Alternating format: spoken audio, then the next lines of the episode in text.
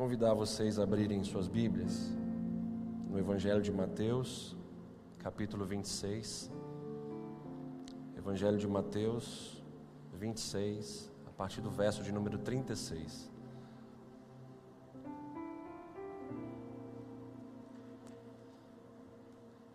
À medida que você for achando, se ponha de pé para juntos lermos de pé a palavra do Senhor.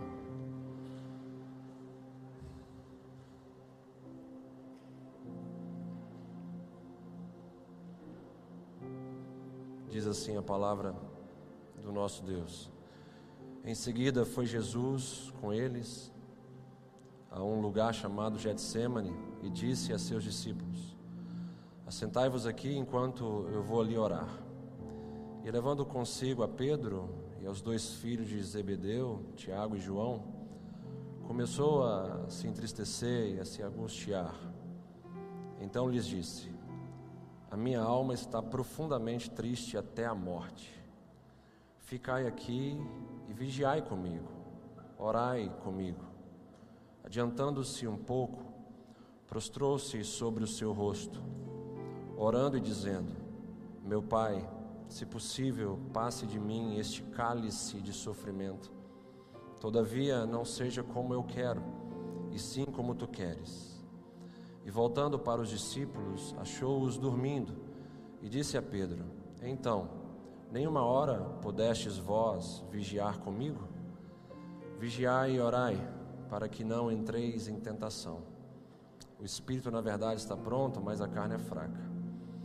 Tornando a retirar-se, orou de novo, dizendo: Meu pai, se não é possível passar de mim este cálice sem que eu beba, faça-se a tua vontade.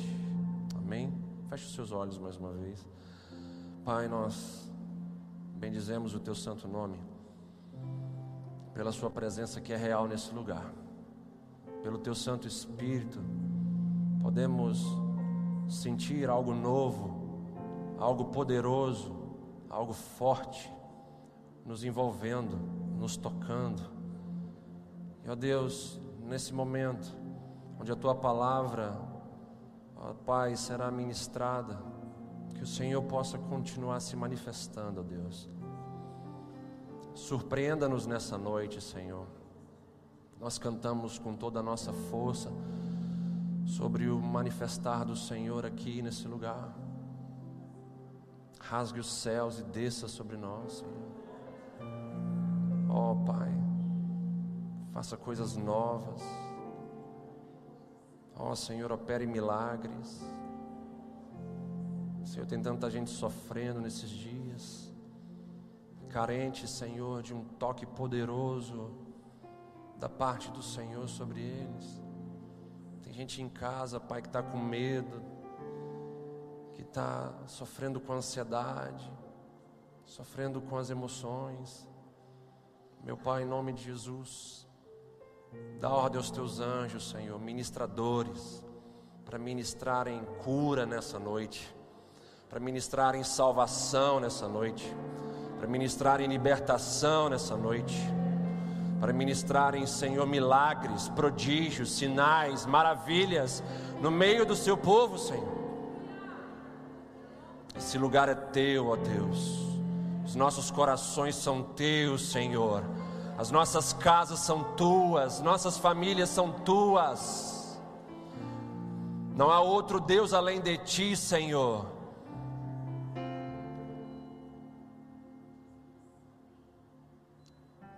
Prepare o cenário dos nossos corações, o terreno dos nossos corações para que essa semente possa produzir frutos a 30, 60 e a 100 por um, para a glória do Senhor mesmo, Deus, para a transformação de nossas vidas, em Teu nome, ó Cristo, é que oramos.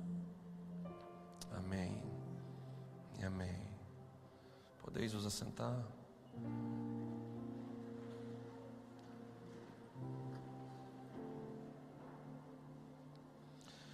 Nessa noite eu quero falar sobre algo muito importante para o mês que nós estamos vivendo, para atual conjectura da nossa sociedade. Nós estamos no Setembro Amarelo, mês de prevenção ao suicídio. E dentro desse mês, o país se mobiliza para prevenir algo tão trágico, que é o suicídio. Mas nós sabemos que enquanto cristãos, enquanto pessoas que possuem acesso à palavra de Deus, possuímos uma arma poderosa em Deus e em Sua Santa Palavra para vencermos qualquer tipo de dor, luta ou sofrimento. Quando falamos de suicídio, falamos obviamente das causas do suicídio, que são as causas emocionais. São registrados cerca de 12 mil suicídios por ano no Brasil e mais de um milhão no mundo inteiro. E cerca de 97% desses casos de suicídio estão relacionados com transtornos emocionais e mentais, sendo o mais agudo dentre eles a depressão. Daí a importância de tratarmos sobre esses assuntos de forma intencional e preventiva. Estudos mostram que a cada 100 pessoas, 15 apresentarão um quadro de depressão ao longo da vida. Segundo a Organização Mundial de Saúde, atualmente a depressão é a doença que mais provoca incapacidade em todo o mundo. 300 milhões de pessoas no mundo sofrem hoje de depressão. A faixa etária com maior frequência de depressão está entre os 25 e os 40 anos de idade. Fatores genéticos, fisiológicos, emocionais e sociais favorecem ao desenvolvimento da depressão. Por exemplo, é possível, segundo estudos, que somente o desemprego aumente em três vezes o risco de depressão na vida de uma pessoa desempregada. Depressão, abrindo bem o jogo para toda a igreja, porque é tempo de nós quebrarmos tabus, é tempo de nós quebrarmos paradigmas. Depressão não é falta de fé. Depressão não é brecha no mundo espiritual. Depressão não é ausência de oração. Depressão não é opressão maligna. Depressão não é frescura. Se fosse assim, todas as pessoas que não creem em Deus, que dão brechas no mundo espiritual, que não oram e que sofrem opressões malignas, deveriam ser depressivas. No mundo, estima-se que 80% das pessoas que estão com depressão não estão recebendo o tratamento adequado. E certamente por causa do preconceito dentro do cenário da Igreja Evangélica Nacional, esse número no nosso meio de forma geral deve ser ainda maior. Porque infelizmente muitos tratam a depressão de forma folclórica, de forma super espiritualizada. E isso precisa cair no nosso meio em nome de Jesus. Por quê? Porque depressão é uma doença como qualquer outra. Depressão é o adoecimento do nosso cérebro. E o nosso cérebro, ele é um órgão, assim como os nossos rins, assim como o nosso fígado, que quando estão enfermos, nós temos que tomar remédios, nós temos que nos submeter a tratamentos para trazermos cura e melhoras para esses órgãos. Depressão é a resposta fisiológica aos espancamentos mentais e emocionais. Ao olharmos para as Escrituras Sagradas, nós verificamos que existem vários personagens bíblicos que passaram por episódios depressivos ou experimentaram momentos depressivos. Exemplos: Moisés, Jó, Elias, o grande profeta, viveu uma grande depressão em sua vida. Jeremias, profeta chorão, Salomão, Davi, Jonas, Pedro, Paulo e o próprio Jesus no jardim do Getsemane. Palavra depressão, ela não existe na Bíblia, pois se trata de uma palavra mais recente. Porém, a enfermidade depressão, ela não é nova. Se existissem consultórios médicos e psicológicos nos tempos bíblicos, certamente muitas pessoas seriam diagnosticadas com depressão.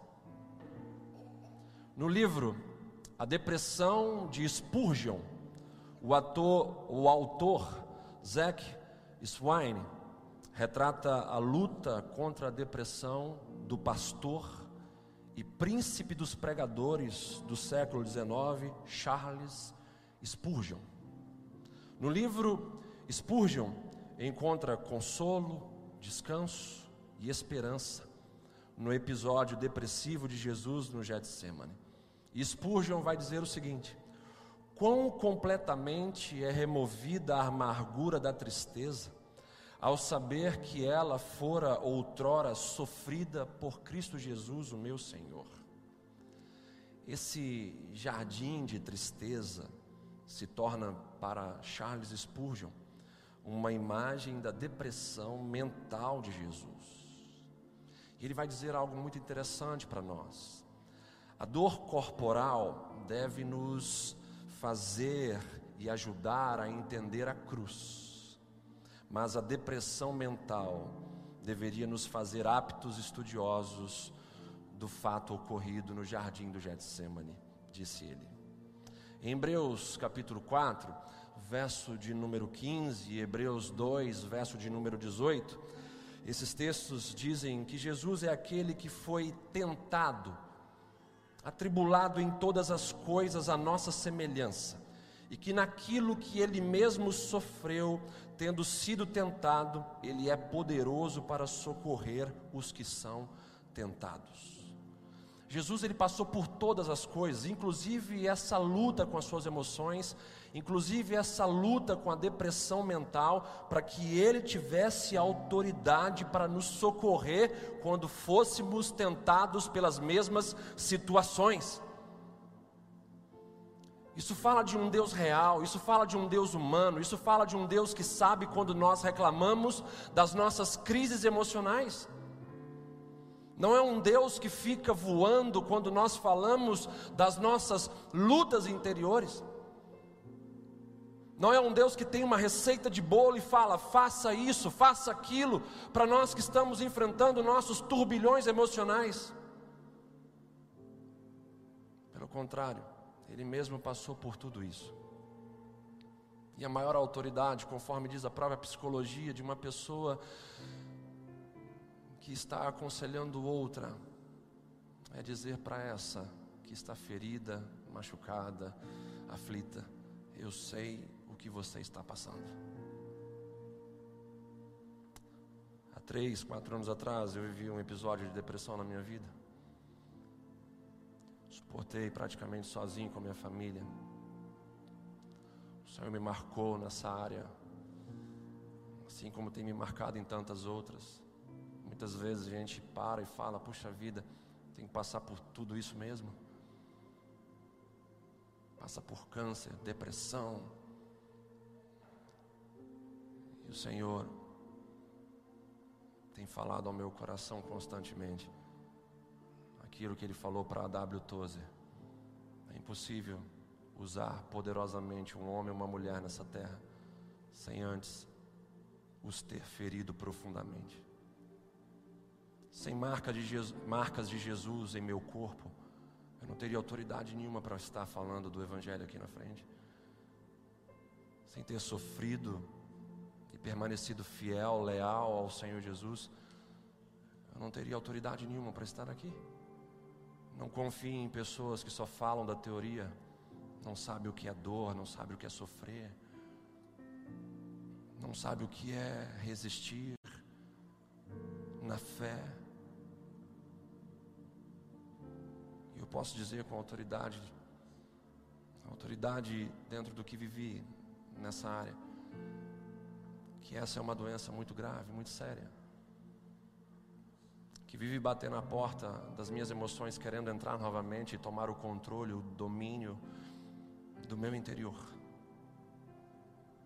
E se nós não tratarmos de maneira correta, nós certamente sofreremos de forma terrível. Charles Spurgeon, para muitos isso pode ser uma novidade. Temos os devocionários dele hoje que lemos, temos as mensagens que nós acessamos, vemos pregadores, teólogos falando poderosamente sobre ele. De fato, um grande pastor, um grande pregador, reconhecido mundialmente como príncipe dos pregadores. Pessoas que o conheceram falaram: puxa vida, nunca ouvimos um homem pregar a palavra de Deus tão poderosamente como ele. E ele lutou durante muito tempo contra a depressão. E ele vai dizer nesse livro que o autor Zack Swine escreve que o seu maior consolo, sua maior esperança nos dias mais escuros que ele viveu com a depressão, foi olhar para Jesus, o seu Senhor, o seu Salvador, e ver que ele passou a mesma coisa. Ao olharmos para Jesus no Getsemane, nós encontramos conselhos preciosos para nós enfrentarmos as crises mentais e emocionais. E como é importante e precioso nós iniciarmos esse setembro amarelo, onde a intenção do nosso coração é trazer mensagens relacionadas às crises emocionais. Como é um privilégio iniciarmos essa série de mensagens falando sobre o nosso Cristo e a sua relação com a depressão mental. Primeira coisa que nós aprendemos, primeiro conselho precioso de Jesus dentro desse texto que nós acabamos de ler, de Mateus capítulo 26, é que ele, em seus dias de angústia, em seu momento de angústia, na verdade o texto aqui retrata um momento só, mas com toda certeza, esse tipo de luta, esse tipo de batalha não se encontrou apenas nesse dia isolado. Eu não posso descrever quantos dias que Jesus lutou contra esse turbilhão de emoções. Mas aqui em especial, nesse momento de profunda angústia, Jesus começa nos ensinando com o seguinte conselho: ele levou consigo para o jardim da sua tristeza seus amigos mais próximos. O texto vai dizer no verso 37: E levando consigo a Pedro e aos dois filhos de Zebedeu, Tiago e João, começou a entristecer-se e a angustiar-se. Em seu momento de grande aflição, Jesus buscou companhia em seus discípulos mais próximos. Ele não foi sozinho ao seu jardim da tristeza.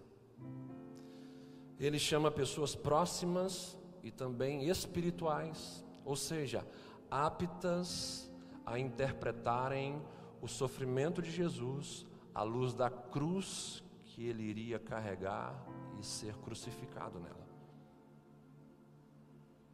As enfermidades emocionais e mentais, elas geralmente nos isolam, elas geralmente nos fazem querer ficar sozinhos.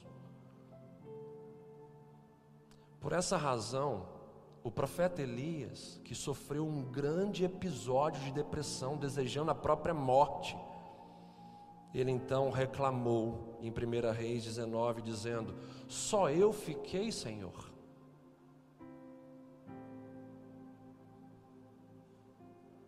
Quando enfrentamos essas situações, a tendência é nos isolar. Quando nós olhamos para Jesus aqui, nesse momento de grande aflição, de grande angústia, nesse momento de crise emocional, a gente percebe que a comunhão fraternal é um bálsamo divino para os corações feridos. Jesus, ele se negou a ir ao jardim da tristeza, ao jardim de Getsemane, ao jardim da prensa de suas emoções. Ele se negou a ir lá sozinho. E ele faz o que? Ele convida seus amigos mais próximos, pessoas que tinham também aptidão espiritual para discernir aquele momento à luz da cruz que ele enfrentaria. Amizades não são apenas importantes, mas necessárias nesses momentos. Quando a gente fala disso, e a gente olha para o mundo que a gente está vivendo, a gente vê um mundo cada vez mais distante em seus relacionamentos, a gente vê um mundo cada vez mais virtualizado em seus relacionamentos. A gente vê a internet aproximando-os de longe, afastando-os de perto. A gente vê a internet, as redes sociais, trazendo um novo capítulo para as relações humanas, um capítulo de superficialidade. Isso é muito, sabe, preocupante, porque nós somos uma geração que estamos batendo recordes de doenças emocionais. E dentre vários motivos que eu poderia citar aqui, para se chegar a esse quadro, se chegar a esse cenário, certamente isso que eu acabei de falar é uma das causas, é um dos motivos para esse grande aumento dos casos de depressão no Brasil e no mundo inteiro. Os relacionamentos estão virtuais, não tem mais o toque, não tem mais o olho no olho, não tem mais a transparência, não tem mais a sinceridade. Como víamos antes, não vemos hoje. E a igreja, como ela é luz do mundo e sal da terra, ela é responsável por preservar conceitos, princípios e valores antigos. Conceitos, princípios e valores bíblicos, cristãos, eternos. E nós precisamos ensinar isso a vocês. Jesus no momento de sua maior angústia, ele traz pessoas próximas para estar junto dele. Eu e você, em momentos de grande angústia, em momentos de depressão, nós precisamos de pessoas próximas a nós. Mas aí a pergunta que não pode calar nessa noite: você teria três amigos, três amigas próximas para trazer para junto de você em momentos de profunda aflição, de extrema angústia?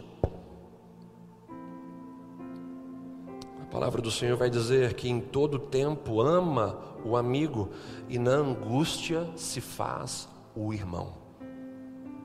Em todo tempo o amigo ama, mas é na angústia que se faz o irmão. Eclesiastes 4:9 vai dizer: é melhor serem dois do que um pois um ajuda o outro a alcançar o sucesso. Jesus está cumprindo a própria palavra, e Ele, mesmo sendo Deus, não abriu mão desse benefício, de ter comunhão fraternal, de experimentar consolo e conforto a partir de relacionamentos humanos. É preciso lançar esse desafio para todos que ouvem essa palavra nessa noite. Traga pessoas próximas, pessoas espirituais, traga sua família da fé para estar junto de você em seus jardins de tristeza.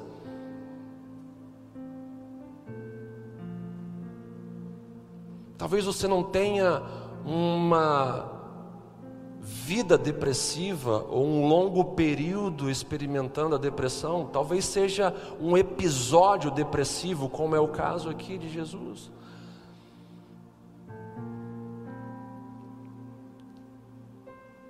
Isso significa que você precisa utilizar as mesmas armas que ele utilizou.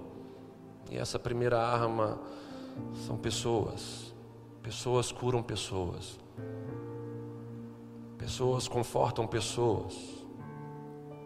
Que as angústias da vida possam nos dar irmãos e nos tornar irmãos uns dos outros. Para que esse texto de Provérbios 17 e 17 se cumpra, nós precisamos nos dispor a encontrar irmãos no meio das angústias e a nos tornar irmãos no meio das angústias, pois em todo tempo amo um amigo, mas é na angústia que se faz um irmão. Então, esse é o primeiro conselho que Jesus nos dá. Ele leva amigos próximos para estarem com Ele, pois é melhor serem dois do que um, e é muito melhor serem quatro do que um nesse caso. Você teria três pessoas próximas para trazer com você em seus jardins de tristeza. Segundo o conselho que Jesus nos dá, continuando acompanhando no texto de Mateus 26, ele abriu seu coração para os seus amigos. Jesus não apenas traz seus amigos para estarem com ele no seu jardim de tristeza, mas ele abre o seu coração para os seus amigos nesse lugar de profunda angústia. O verso 38 vai dizer: A minha alma está profundamente triste até a morte. Aqui que nós vemos claramente a depressão mental de Jesus. A minha alma, o meu interior, as minhas emoções estão profundamente tristes ou tristes até a morte. Jesus, ele não escondeu a sua dor, mas ele foi transparente com aqueles que estavam perto dele. Geralmente, a resposta daqueles que lutam contra a depressão é o silêncio. Quando perguntadas, está tudo bem? Fazem um sinal. Ou dizem, tudo bem, se a pessoa quiser saber mais um pouco, ah, mas não está aparecendo. O silêncio permanece, as poucas palavras parecem ser suficientes para essas pessoas. Por outro lado, as mesmas pessoas, elas se justificam dizendo que elas ficam caladas porque elas não confiam nas pessoas ao seu redor. Porque elas acham que vão ser pré-julgadas por aquelas pessoas que ouvirem sobre seus relatos depressivos. Ao olharmos para o exemplo de Jesus, nós vemos que ele abriu o coração para quem dormiu nos momentos de oração. Olha para quem Jesus abriu o seu coração. Isso aqui é para refutar o argumento dessas pessoas que dizem não confiarem nas pessoas que estão ao seu redor. Jesus abre o seu coração para discípulos que dormiram nos momentos que eram para estar vigiando, intercedendo, lutando com Jesus e a favor de Jesus. E um desses discípulos iria negá-lo publicamente dias seguintes, dias para frente. Com isso, a gente conclui que não dá para esperarmos pessoas perfeitas ao nosso lado para nós abrirmos o nosso coração. Nós precisamos ter pessoas que possuam o mesmo propósito de vida, o mesmo destino que a gente, a mesma identidade espiritual que a gente. Outro ponto importante é que Jesus não se preocupou com a sua reputação. Imagine Jesus falando isso para os seus discípulos Hoje, numa era que tem a, a reputação como um grande ídolo, basta colocar um comentário que você não goste nas suas redes sociais para avaliar se de fato você idolatra a sua reputação ou não. O que as pessoas estão pensando de você? Jesus poderia parar e falar bem assim: não, não vou abrir meu coração porque o que os meus discípulos vão achar do seu Senhor ao ouvirem do seu Senhor que está com depressão, que está angustiado até a morte. Jesus nos ensina essa importante lição de não nos apegarmos à nossa reputação Enquanto pastor, eu posso afirmar isso. Existem muitos companheiros meus de jornada ministerial que estão morrendo nesse exato momento por causa de suas reputações.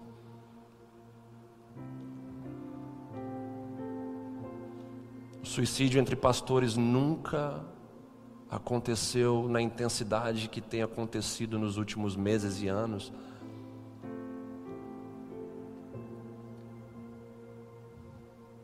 Pessoas estão morrendo porque estão idolatrando suas reputações. E aí a gente olha para o Senhor da igreja. Eu sou um pastor de uma comunidade local, o rebanho é de Jesus, eu coopero com esse pastoreio do grande bom pastor. E se o Senhor da igreja, ele abriu o seu coração para os seus amigos mais próximos, por que eu não farei o mesmo? Se o Senhor da igreja abriu o seu coração para os seus discípulos, por que nós não faremos o mesmo? Admitir a nossa depressão é o primeiro passo para a nossa cura. Por quê? Porque num primeiro plano remove a pior das infecções, que é a infecção do orgulho, pai de todos os pecados. E cá para nós, sem orgulho, tudo fica mais fácil de se tratar. Quando se remove o orgulho, tudo fica mais fácil de se tratar. As vulnerabilidades ficam mais aparentes, as vulnerabilidades ficam ali à disposição para serem tocadas, para serem tratadas. Aquelas áreas fechadas, escuras, repletas de algemas e cadeados, elas se tornam abertas para que então a intervenção de Deus que pode ser por intermédio do sobrenatural, que pode ser por intermédio daquilo que Ele mesmo criou, a ciência, a medicina, os medicamentos, possam entrar e trazer cura.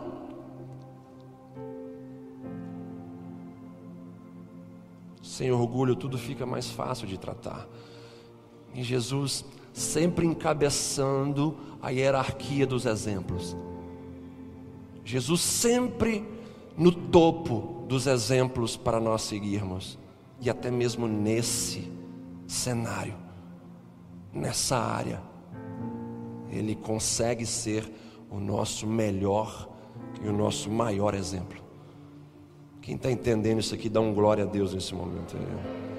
É, bom demais, que Deus é esse, gente. Diga para quem está do seu lado: Deus é bom demais. Continuando, queridos. Terceiro conselho que Jesus nos traz aqui em Mateus capítulo 26. Só lembrando os dois primeiros, eu gosto de ser bem didático, minha função é pregar, ensinar, edificar o caráter de Cristo na vida da igreja. Primeiro, ele leva pessoas próximas com ele para o seu jardim da tristeza. Segundo, ele abre o seu coração para essas pessoas. Ele não se preocupa com a sua reputação. Terceiro, ele pede oração e a compaixão dos seus amigos. Quando no verso 38 ele vai dizer: Ficai aqui e vigiai comigo. Jesus, ele pede a intercessão, a oração daqueles discípulos e pede que eles tenham compaixão, ou seja, vamos lutar juntos Procurem estar unidos a mim nesse momento, não apenas do falar, da boca para fora, em oração, em intercessão, mas de todo o coração. Jesus não apenas desabafou e compartilhou a sua dor, mas ele pediu aos seus amigos que se envolvessem com a sua causa. As orações mais poderosas que a gente faz pelas pessoas são as orações que envolvem as nossas entranhas. São as orações que envolvem o nosso coração por inteiro. Um exemplo disso, quando eu peguei aqueles bebês no último domingo, eu fiz algo assim que eu acho que foi a primeira vez que eu fiz, de, de pegar no meu colo e orar junto com a igreja. Deus me deu uma direção e eu orava derramando o meu amor sobre eles. Porque o Senhor me deu palavras de conhecimento sobre aqueles bebês e eles precisavam receber algo poderoso de Deus naquele momento. E quando você ora com oração, com, com, com amor, você ora com todo o seu coração, sabe? As coisas acontecem, queridos. A gente vê Jesus, quando ele chega perto dos leprosos, da mulher adúltera. Cara, é impossível não se emocionar com isso. Imagina um leproso vendo os filhos de Deus chegando perto dele. E sem nenhuma palavra de acusação, de preconceito. Jesus ele se achega. Jesus ele não julga. Jesus ele abre as asas, encobre de amor e nesse ambiente de amor, a cura é uma consequência natural. O milagre é uma consequência natural. Eu amo demais essa pessoa. Eu estou sentindo o sofrimento dela. Sabe, talvez uma das coisas que tenha me feito passar por essas situações emocionais que eu enfrentei na minha vida é esse meu envolvimento total com as pessoas é meio que uma recusa do meu coração de me envolver parcialmente. Quando eu vou no velório, eu choro, pô, no velório das pessoas também. Às vezes ninguém vê, eu disfarço, consigo fazer isso. Às vezes eu não consigo disfarçar. Quando alguém aqui parte, um, uma pessoa querida, a gente fica, sabe, quebrado, arrasado. E a gente sofre junto também. Por quê? Porque Jesus me ensinou isso. Ele nunca se deu em partes por aqueles que estavam necessitados. Ah, mas aí você corre riscos de saúde, cara. Que adianta a gente viver mais tempo e viver sem estar no propósito de Deus, sem estar no centro da vontade de Deus? Porque uma das causas da depressão e do câncer é você sofrer traumas consecutivos. Mas se aquele que é o dono da obra tem feito essa obra em minha vida até então, aquele que começou esse bom trabalho, ele vai terminar para a glória dele. Só para terminar amanhã, amém. Glórias ao nome do Senhor Jesus. Na verdade, irmãos, cada dia que passa, cada dor que eu sinto, mais saudade eu tenho do que Jesus conquistou por mim na cruz, que é um corpo glorificado, livre do câncer livre da depressão, livre da dor, do sofrimento. Eu não nasci para viver 70, 80 anos se eu tivesse muita saúde. Eu nasci para viver eternamente. Eu quero estar com Ele. Eu estou dando a minha vida para Ele. Eu quero viver para Ele. E desfrutar de tudo que Ele prometeu e conquistou por mim, para mim. A gente precisa, quando ouvimos essas coisas, a gente precisa renovar a nossa esperança. A gente está muito casado com a terra. A gente está muito casado com as nossas futuras férias, com o nosso futuro emprego, com o nosso salário, com a nossa próxima aquisição. A gente está muito casado com as coisas dessa terra. Parece que a gente não tem uma pátria celestial. Parece que quando a gente prega sobre isso é só algo teórico, algo alegórico. Tá, se Deus está dando boas moradias, bons bens materiais, amém, glória a Deus, isso é bom demais. É, manifestação da bondade de Deus sobre as nossas vidas. A gente se alegra quando os irmãos conquistam as coisas aqui, mas não é tudo para nós. Quinta-feira eu ministrava sobre o recomeço de Jó aqui, e Jó falando claramente sobre isso. Senso de realidade. Deus deu, Deus tirou, louvado seja o nome do Senhor. Nu eu vim, nu eu voltarei.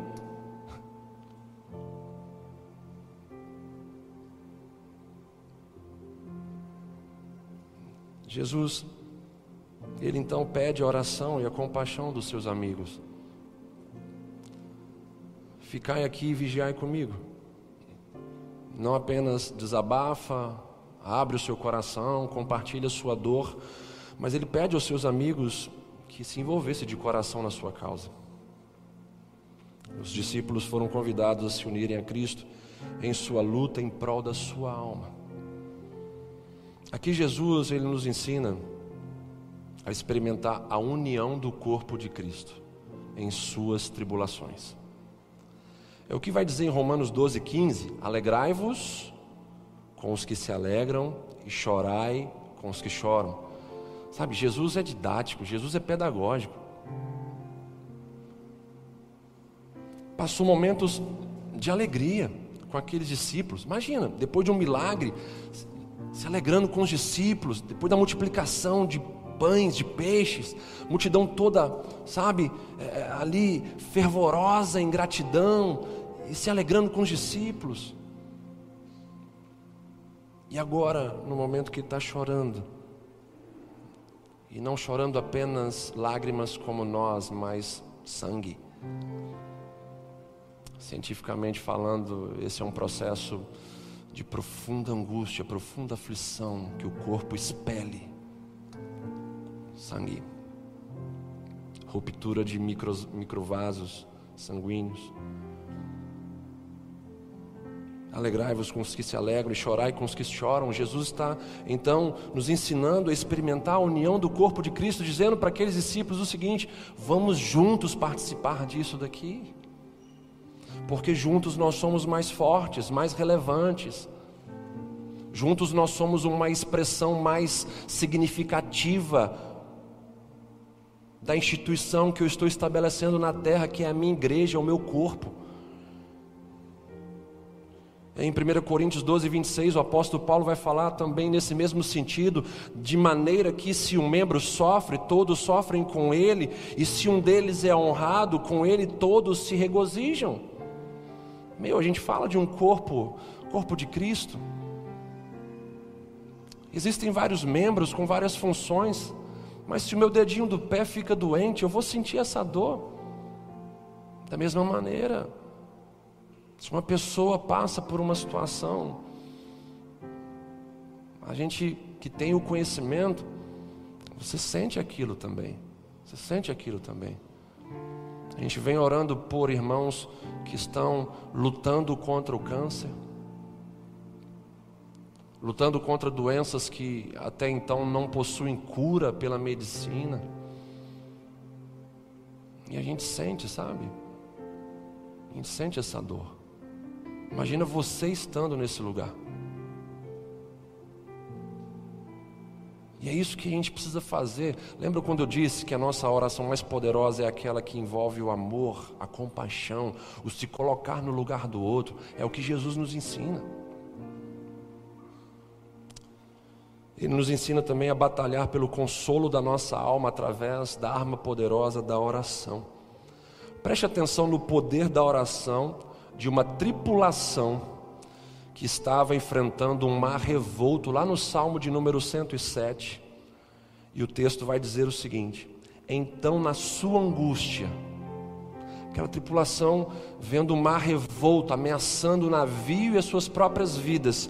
E o texto vai dizer: Então, na sua angústia, clamaram ao Senhor no coletivo, juntos, e ele os livrou das suas tribulações, fez cessar a tormenta e as ondas se acalmaram, então se alegraram com a bonança e assim os levou ao desejado porto. Oraram juntos na angústia, e o que o Senhor fez? Os livrou das suas tribulações. O que, que esse texto está dizendo para a gente? Quando a gente ora junto, o inferno treme, coisas novas são liberadas do céu sobre as nossas vidas.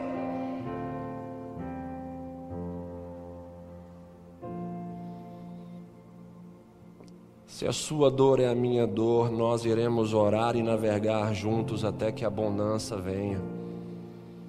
O nosso barco, ele não pode afundar quando o nosso propósito e o nosso destino são os mesmos. Se o propósito da minha vida é o mesmo da sua e o nosso destino é o mesmo, a gente não pode se permitir naufragar no meio dos mares revoltos da vida. A gente precisa se ajudar, a gente está indo para o mesmo lugar. A gente nasceu em Cristo Jesus para fazer a mesma coisa. Quarto, Jesus ele rasgou o seu coração diante do Pai. Verso 39 vai dizer: Meu pai, se possível, passe de mim este cálice de dor, de sofrimento. cálice da ira de Deus sobre a humanidade em pecado.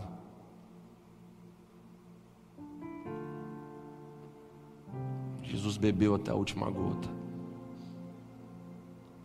E nesse momento do Getsemane, era como se fosse uma antecipação do que ele enfrentaria.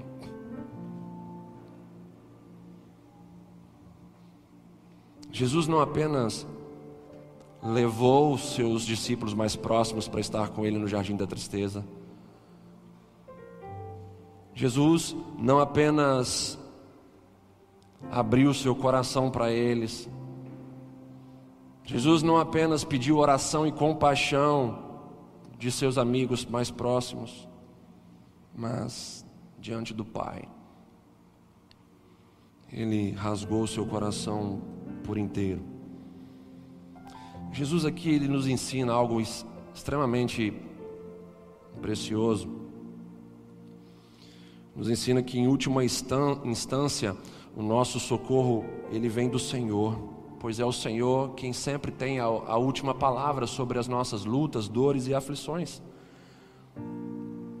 Ele nos ensina que quando o que estiver ao nosso alcance se esgotar, a gente deve recorrer ao Senhor. Exemplo prático disso.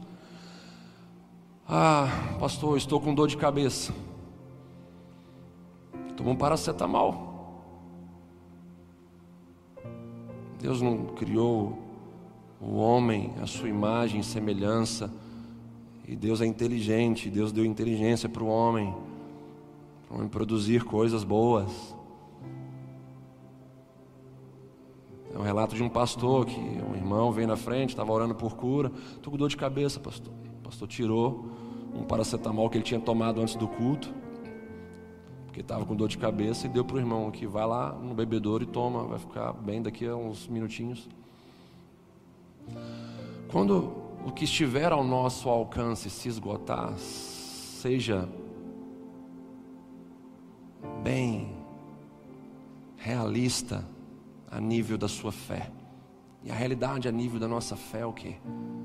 Não se acabaram as opções. Aí, dentro desse exemplo, eu tomei o paracetamol e eu não fui curado.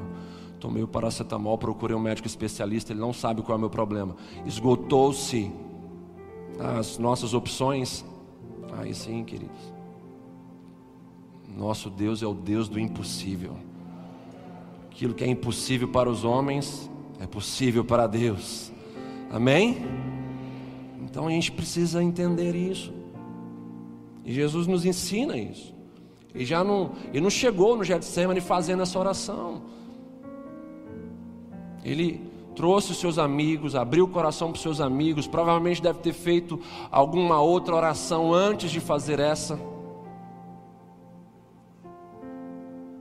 Mas quando apertou, e talvez tudo aquilo que ele estava falando, orando, já não estava trazendo aquilo que ele necessitava naquele momento, então ele vai e se rasga por inteiro diante do Pai. Mesmo vivendo uma angústia terrível, Jesus, ele mantém o seu coração de filho firme perante o Pai. Ele não se revolta com o Pai, ele não se rebela contra o Pai, ele não murmura contra o Pai, porque ele acredita plenamente na soberania, no governo, na boa administração do Pai e na sua bondade também. Jesus ele nos ensina algo assim fantástico aqui, que é sobre termos liberdade com o nosso Pai celestial. Jesus, ele não tem medo de dar a, ao pai uma sugestão sobre o seu caso. Tem gente que não consegue ser transparente, não consegue ser sincero com Deus e por isso não consegue experimentar o que Deus quer liberar em sua totalidade sobre a sua vida. Por quê? Porque tem medo de ser. Uma pessoa clara, uma pessoa sincera diante do Senhor.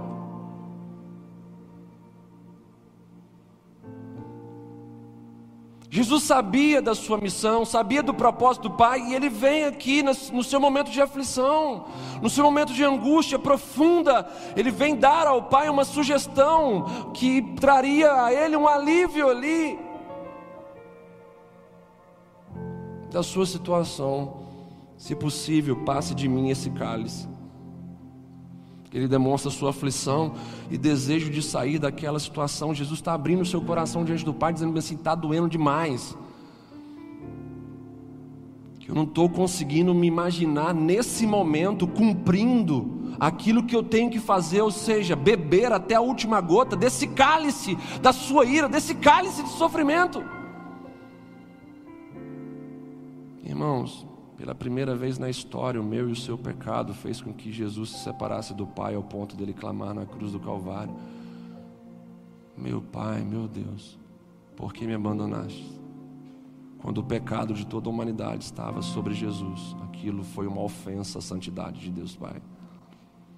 Não dava para o Pai ficar olhando para aquilo. Deus meu, Deus meu, por que me desamparaste?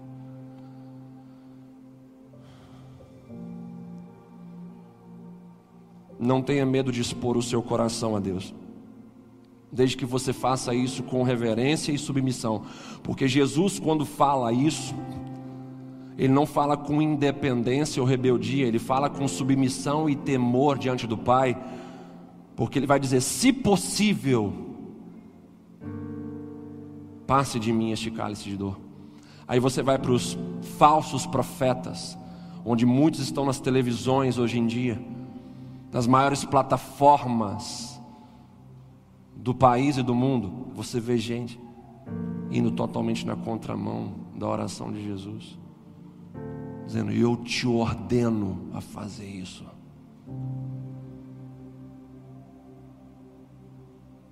Quem é o vaso? Quem é o oleiro? Quem é a criatura? Quem é o Criador? Que absurdo, gente eu determino. Determina para quem? Se possível, passe de mim esse cálice. Não tenha medo de expor seu coração a Deus, desde que seja com temor, reverência, respeito e submissão.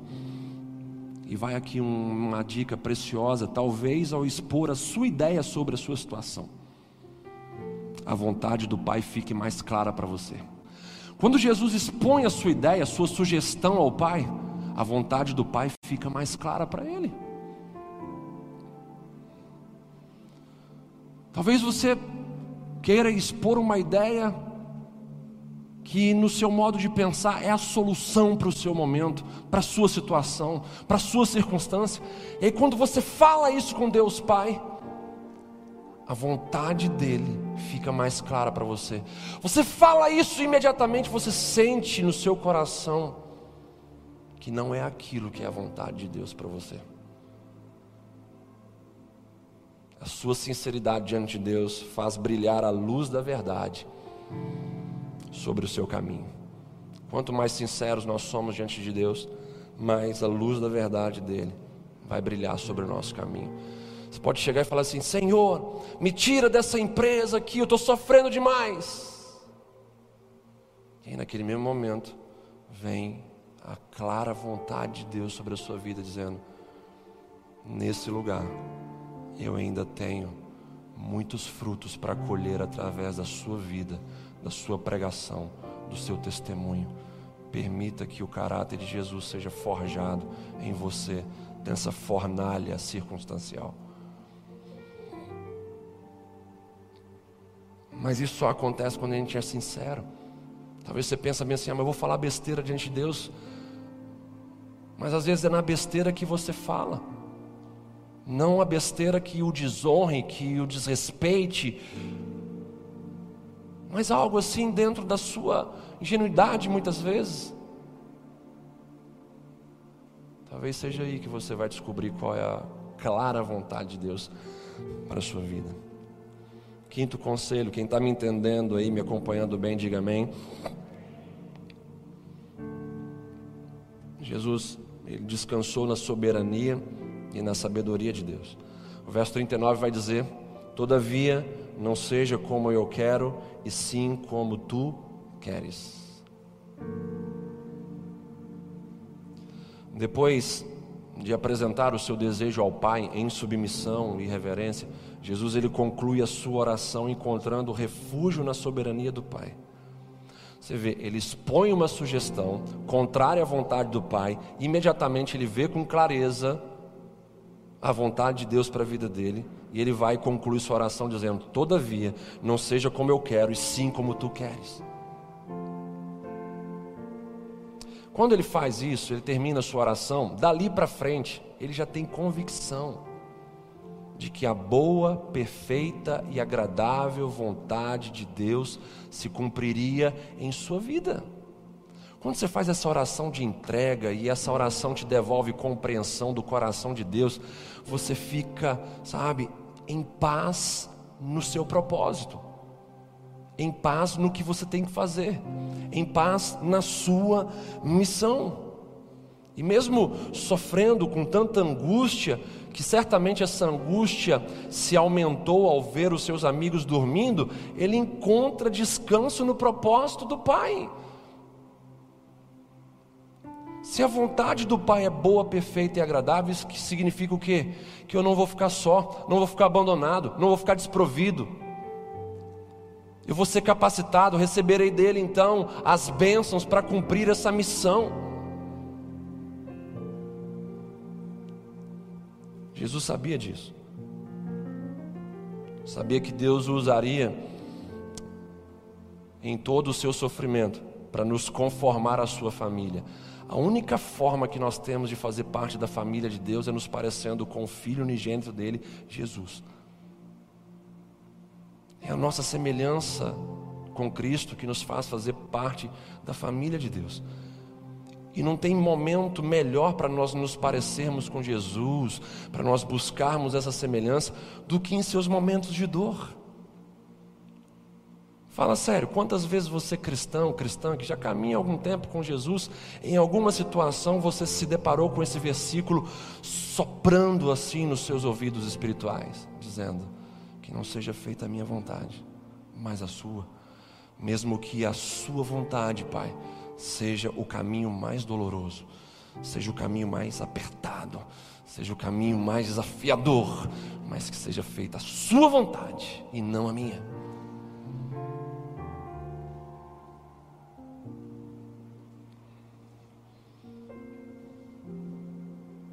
Certa vez, guarde bem isso no seu coração. Certa vez um membro da igreja de Spurgeon disse para ele quando ele estava enfrentando a sua depressão. Ele falou com o Spurgeon o seguinte: Pastor Spurgeon, é lamentável que Satanás o tenha afligido com tantas dores e sofrimentos. Spurgeon então responde: Caro irmão, seria um tormento insuportável se eu acreditasse que qualquer um dos meus males viesse de Satanás sem a permissão de Deus.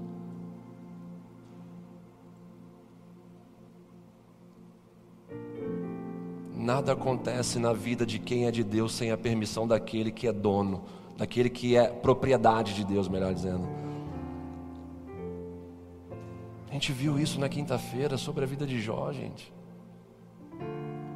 Jó descobriu que tudo que ele tinha era Deus quando ele perdeu tudo a nível horizontal. Ele descobriu que tudo que ele tinha e que precisava de fato era Deus.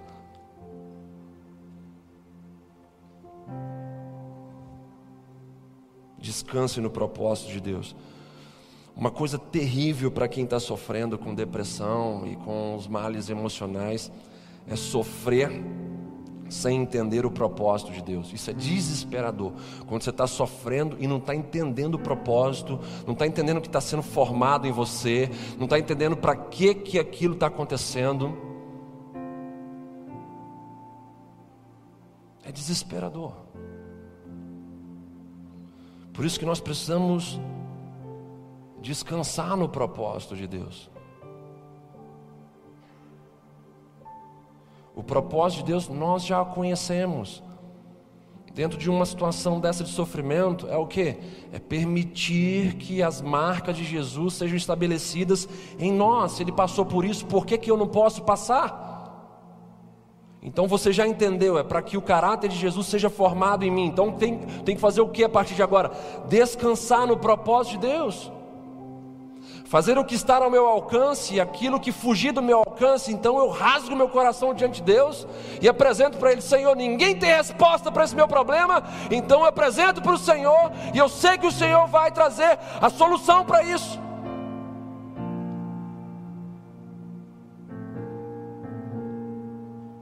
Tudo o que é dele tem a participação dele.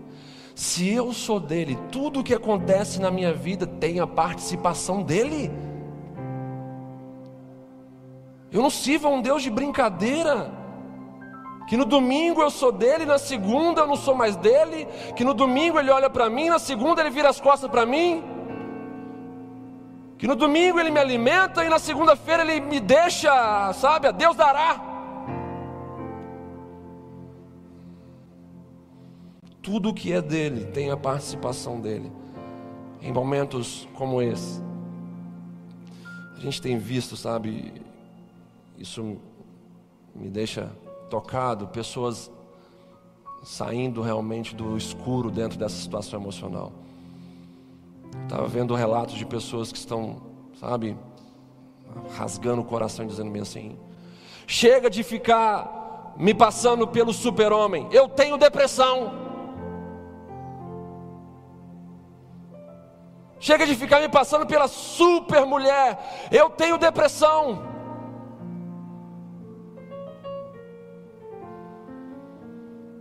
Gente que está, de fato, se cansando de ficar às sombras,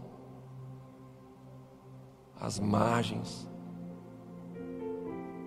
Gente que está como aquela mulher do fluxo de sangue, há 12 anos, acreditando, vai vir uma solução. E aqui está um caso de uma pessoa que esgotou os recursos humanos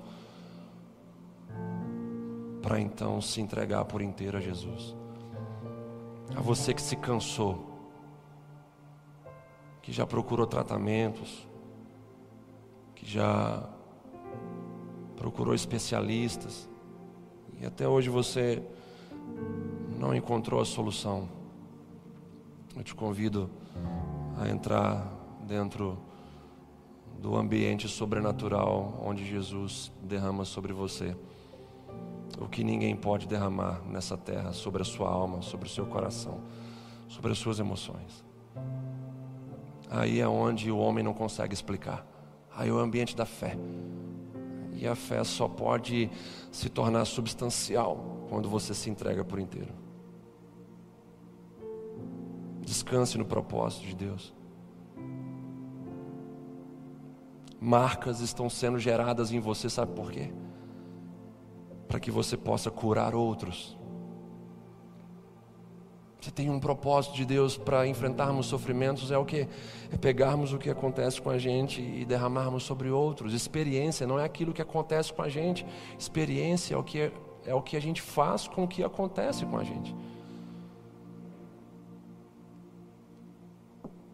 A cura é um processo e não uma mágica. Portanto, cada etapa é importante. Descanse na sabedoria de Deus. Jesus descansou no propósito e na sabedoria de Deus.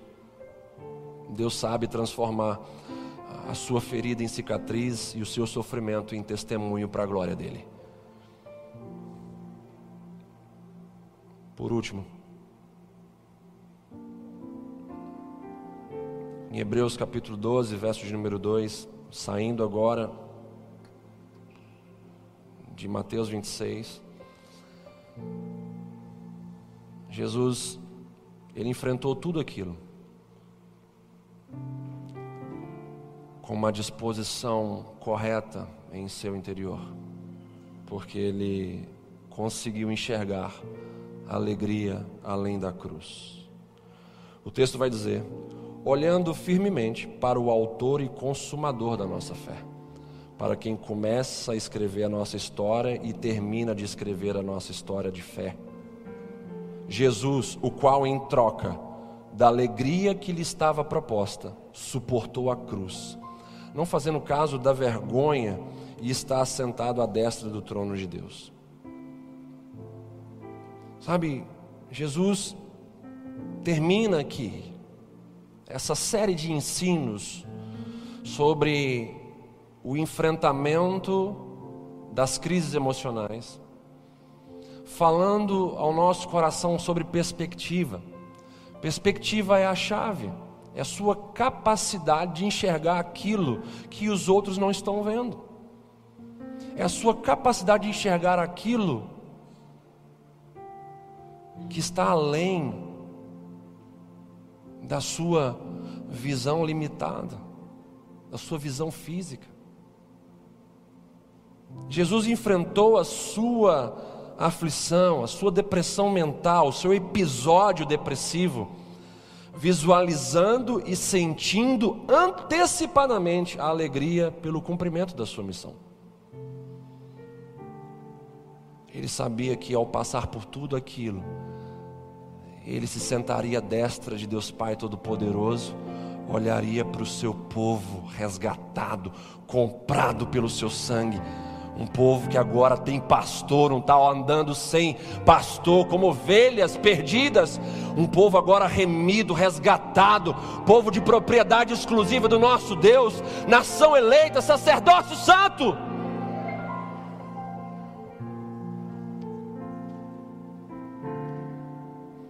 Dessa maneira, Jesus, ele não ficou preso apenas às circunstâncias que o cercavam, ele não ficou preso apenas aos pensamentos da cruz, aos pensamentos do cálice do sofrimento, não. Ele então ocupou a sua mente com pensamentos altos e gloriosos. É isso que a gente tem que fazer. Como eu falei do corpo glorificado, ah, eu estou sofrendo aqui com essa enfermidade aí. Você não vai sofrer para sempre. Toda dor é por enquanto.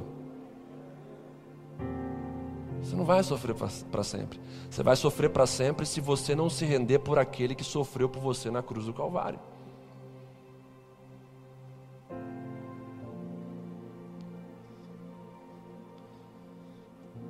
Vamos ocupar a nossa mente com pensamentos altos e gloriosos, pensando no que nós iremos nos tornar depois desse sofrimento, depois dessa dor? Qual o testemunho que nós carregaremos? Quais as marcas de Jesus que nós carregaremos? Quais os itens da bagagem eterna que nós colocaremos dentro dessa mala chamada vida? Jesus é o nosso modelo perfeito. A Ele nós devemos seguir, senão nós iremos nos fatigar e desmaiar em nossa jornada. Conforme diz o próprio texto de Hebreus 12, 3: Considerai, pois, atentamente aquele que suportou tamanha oposição dos pecadores contra si mesmo, para que não vos fatigueis desmaiando em vossa alma. Queridos, tem muita gente cansada, e muita gente desmaiada nessa vida, porque parece que, sabe, não tem mais para onde olhar, não tem um exemplo a seguir, não tem alguém que viveu algo muito mais intenso e doloroso do que ele está vivendo. Considera, pense, tome isso com bastante atenção, o exemplo de Jesus, sua dor, seu sofrimento, sua depressão mental. Tome isso em consideração, para você não se cansar nessa caminhada, porque a gente se cansa quando a gente não tem exemplos. A gente vê um país clamando por exemplos. A gente conversava essa semana sobre essa questão política, que esse é o momento da igreja se levantar e ocupar os cargos políticos, para que a gente pare de falar bem assim que é o demônio que está governando a gente.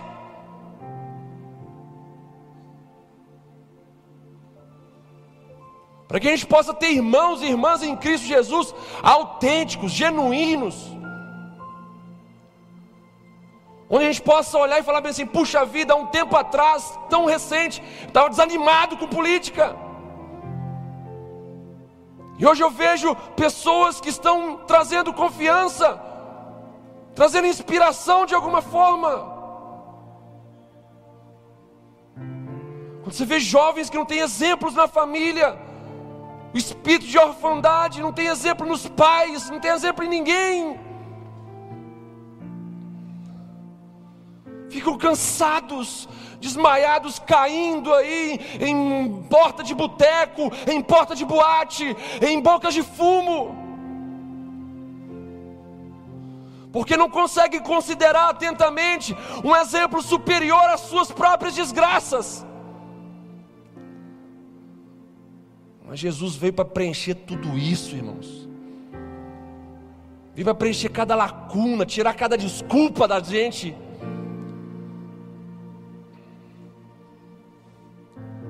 Pense lá na frente como Jesus. Sonhe um novo sonho. Enxergue uma alegria além da cruz do seu sofrimento. Ser fiel até a morte, dar-te-ei a coroa da vida, promete o Senhor. Ora, na vossa luta contra o pecado ainda não tendes resistido até o sangue, vai dizer o texto de Hebreus. Vamos resistir até o sangue. Como a nossa linda irmã, eu não me canso de ver esse vídeo dela, Michael W. Smith, em uma de suas turnês, sem saber de nada,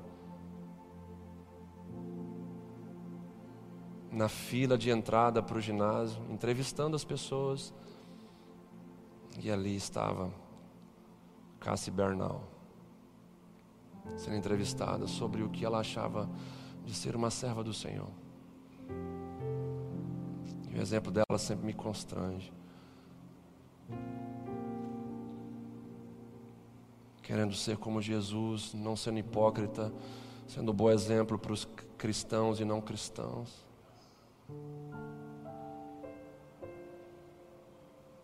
E lá em Columbine, se eu não me engano, em 1999, naquele massacre onde dois jovens armados vêm atirando sobre seus companheiros de escola, pegaram ela como uma das primeiras vítimas e perguntaram: nega ou nega o seu Deus ou você morre. As últimas palavras dela só justificaram o que ela viveu até então. Ser fiel até a morte dar-te-ei a coroa da vida na vossa luta contra o pecado, resistir até o sangue.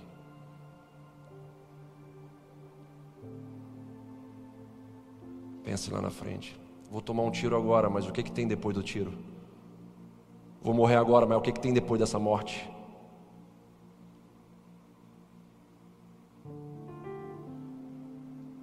Ocupe a sua mente com as promessas de Deus anseie por um corpo glorificado. Irmão, a gente tem que fazer isso. A igreja tem que se divorciar desse mundo, urgentemente. Porque Jesus não vai se casar com uma prostituta que tem vários amores. Jesus vai se casar com uma noiva santa, pura, imaculada, que vive um compromisso leal e fiel com Ele. Quem deseja admitir o seu problema com a depressão nessa noite, aí onde você está assistindo e aqui dentro desse templo, quem deseja admitir isso? Quem deseja, a partir de hoje, seguir os passos de Jesus nesses jardins de tristeza? Para fazer como Jesus, o primeiro passo é trazer a igreja para perto de você, como Jesus trouxe os seus amigos mais próximos para perto dele. Queria te convidar a ficar de pé no seu lugar nessa hora.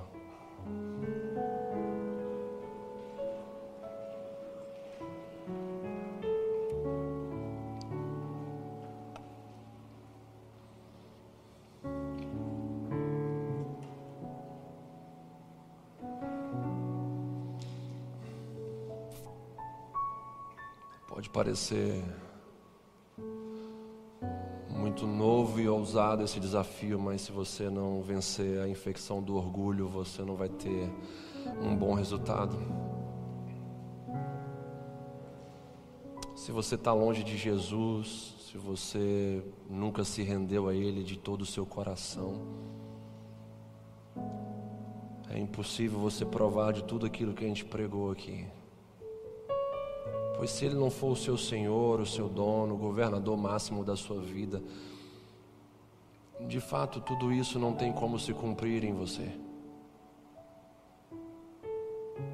Ah, mas eu já recebi orações e fiquei legal. Deus não quer ficar nos abençoando por misericórdia e não quer ficar nos tratando com migalhas. Por que não sair das margens e sentar na mesa? Por que não fazer uma aliança com Ele e provar de bênçãos constantes, progressivas e eternas? Chega de viver nessa vida mesquinha. Se Jesus não está no barco, certamente ele está ameaçado de afundar. O barco é a sua vida, saia do controle. Saia do governo, saia do trono, deixe ele sentar, deixe ele governar. Entregue tudo a ele. E ao entregar tudo ao cabeça, você vai poder chamar o corpo dele, que é a igreja, para estar perto de você no seu jardim de tristeza. Quero te convidar a fazer isso em nome de Jesus.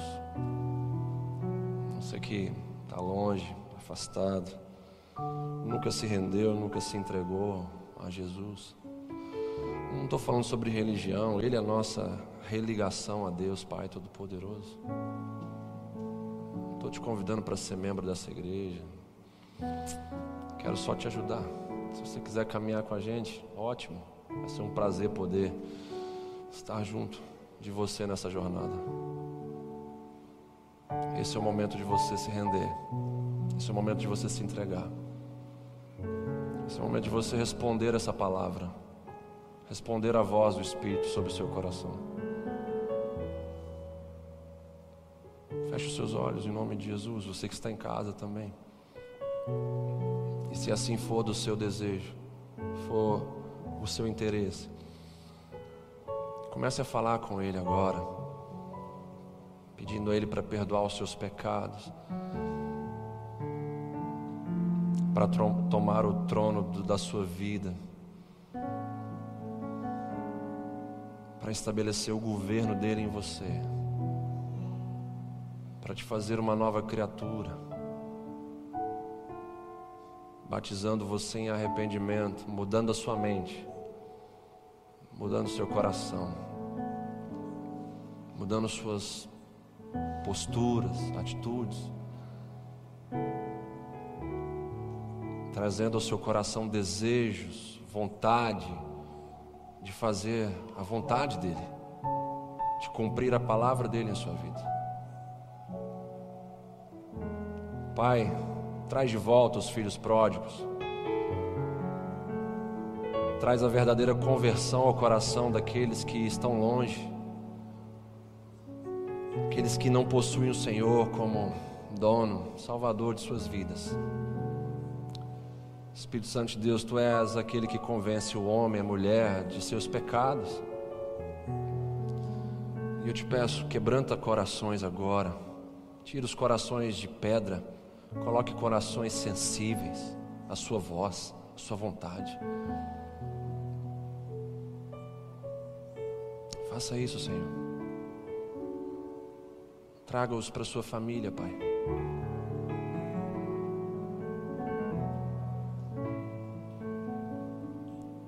Aquele que tem ouvidos, ouça o que o Espírito de Deus fala. Se hoje você ouviu a voz do Senhor, não endureça o seu coração, responda a Ele com a sua total entrega. Pai, sobre aqueles que estão admitindo a depressão em suas vidas nessa hora, eu quero orar, Deus, na autoridade de quem passou por isso. Todos que estão enfrentando essas lutas emocionais, com a depressão, com outras questões emocionais, coloque a sua mão sobre o seu coração nesse momento. Em casa, aqui. Meu Deus, em nome de Jesus.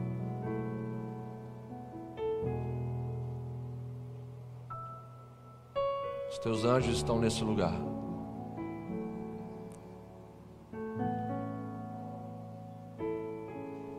Senhor, venha ministrar agora sobre cada coração deprimido.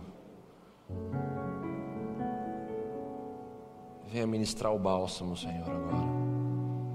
A paz que excede todo entendimento, em nome de Jesus. Venha, Senhor, agora iluminar os cantos mais escuros dos porões das almas. Senhor, que essa luz possa começar a trazer vida agora onde há morte. Vem, Senhor, como um farol, um farol, Senhor, sobre as almas, sobre os corações. Vem como esse farol, Senhor iluminando os porões escuros. Senhor, eu te peço, faz fluir agora, Senhor, do interior de todos que estão crendo na Sua palavra, crendo nessa verdade absoluta.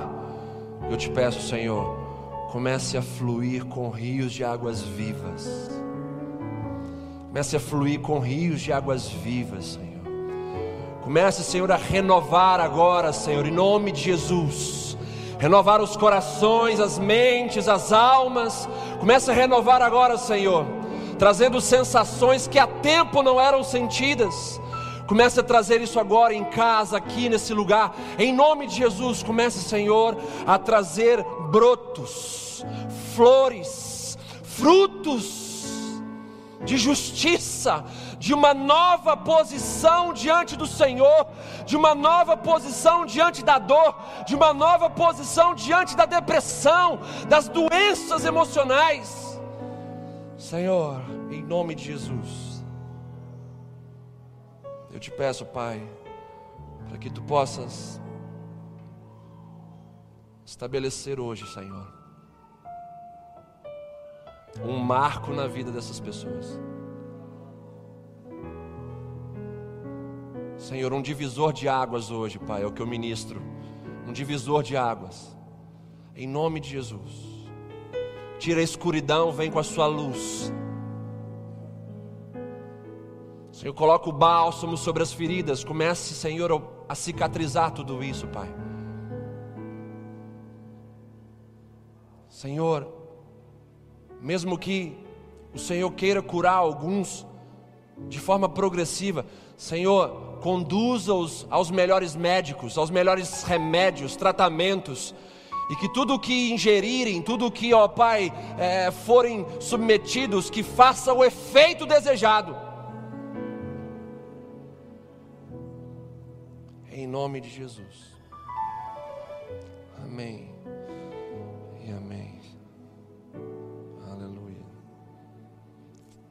Saudade de fazer isso.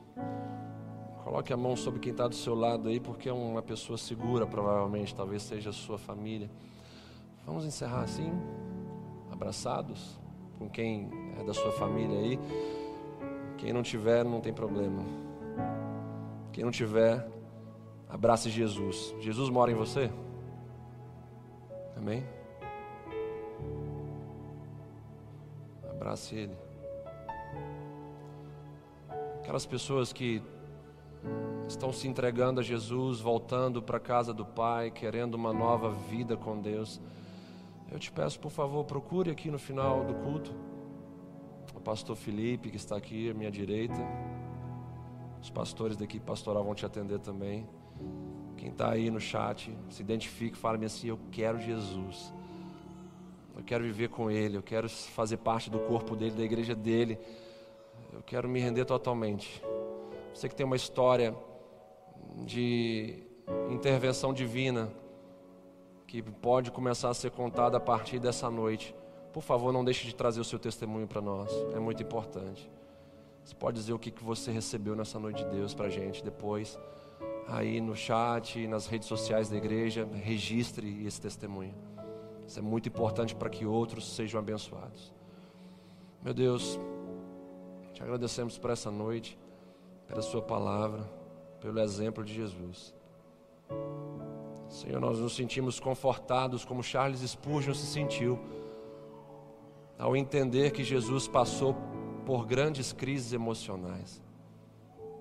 Ó oh, Senhor, que essa palavra seja um muro, uma fortaleza de proteção ao nosso redor. ao redor da nossa mente, ao redor do nosso coração, das nossas emoções. Senhor, em nome de Jesus, dê uma noite de sono para aquelas pessoas que estavam perturbadas até hoje. Uma noite de sono tranquila, revigorante. Faça isso, Senhor, em nome de Jesus. Ah, Senhor, Sua presença é real nesse lugar. E como é bom pedir ao Senhor que está tão perto da gente. Meu Deus, gera saúde nas emoções da Sua igreja. Senhor, as nossas crianças também, Pai.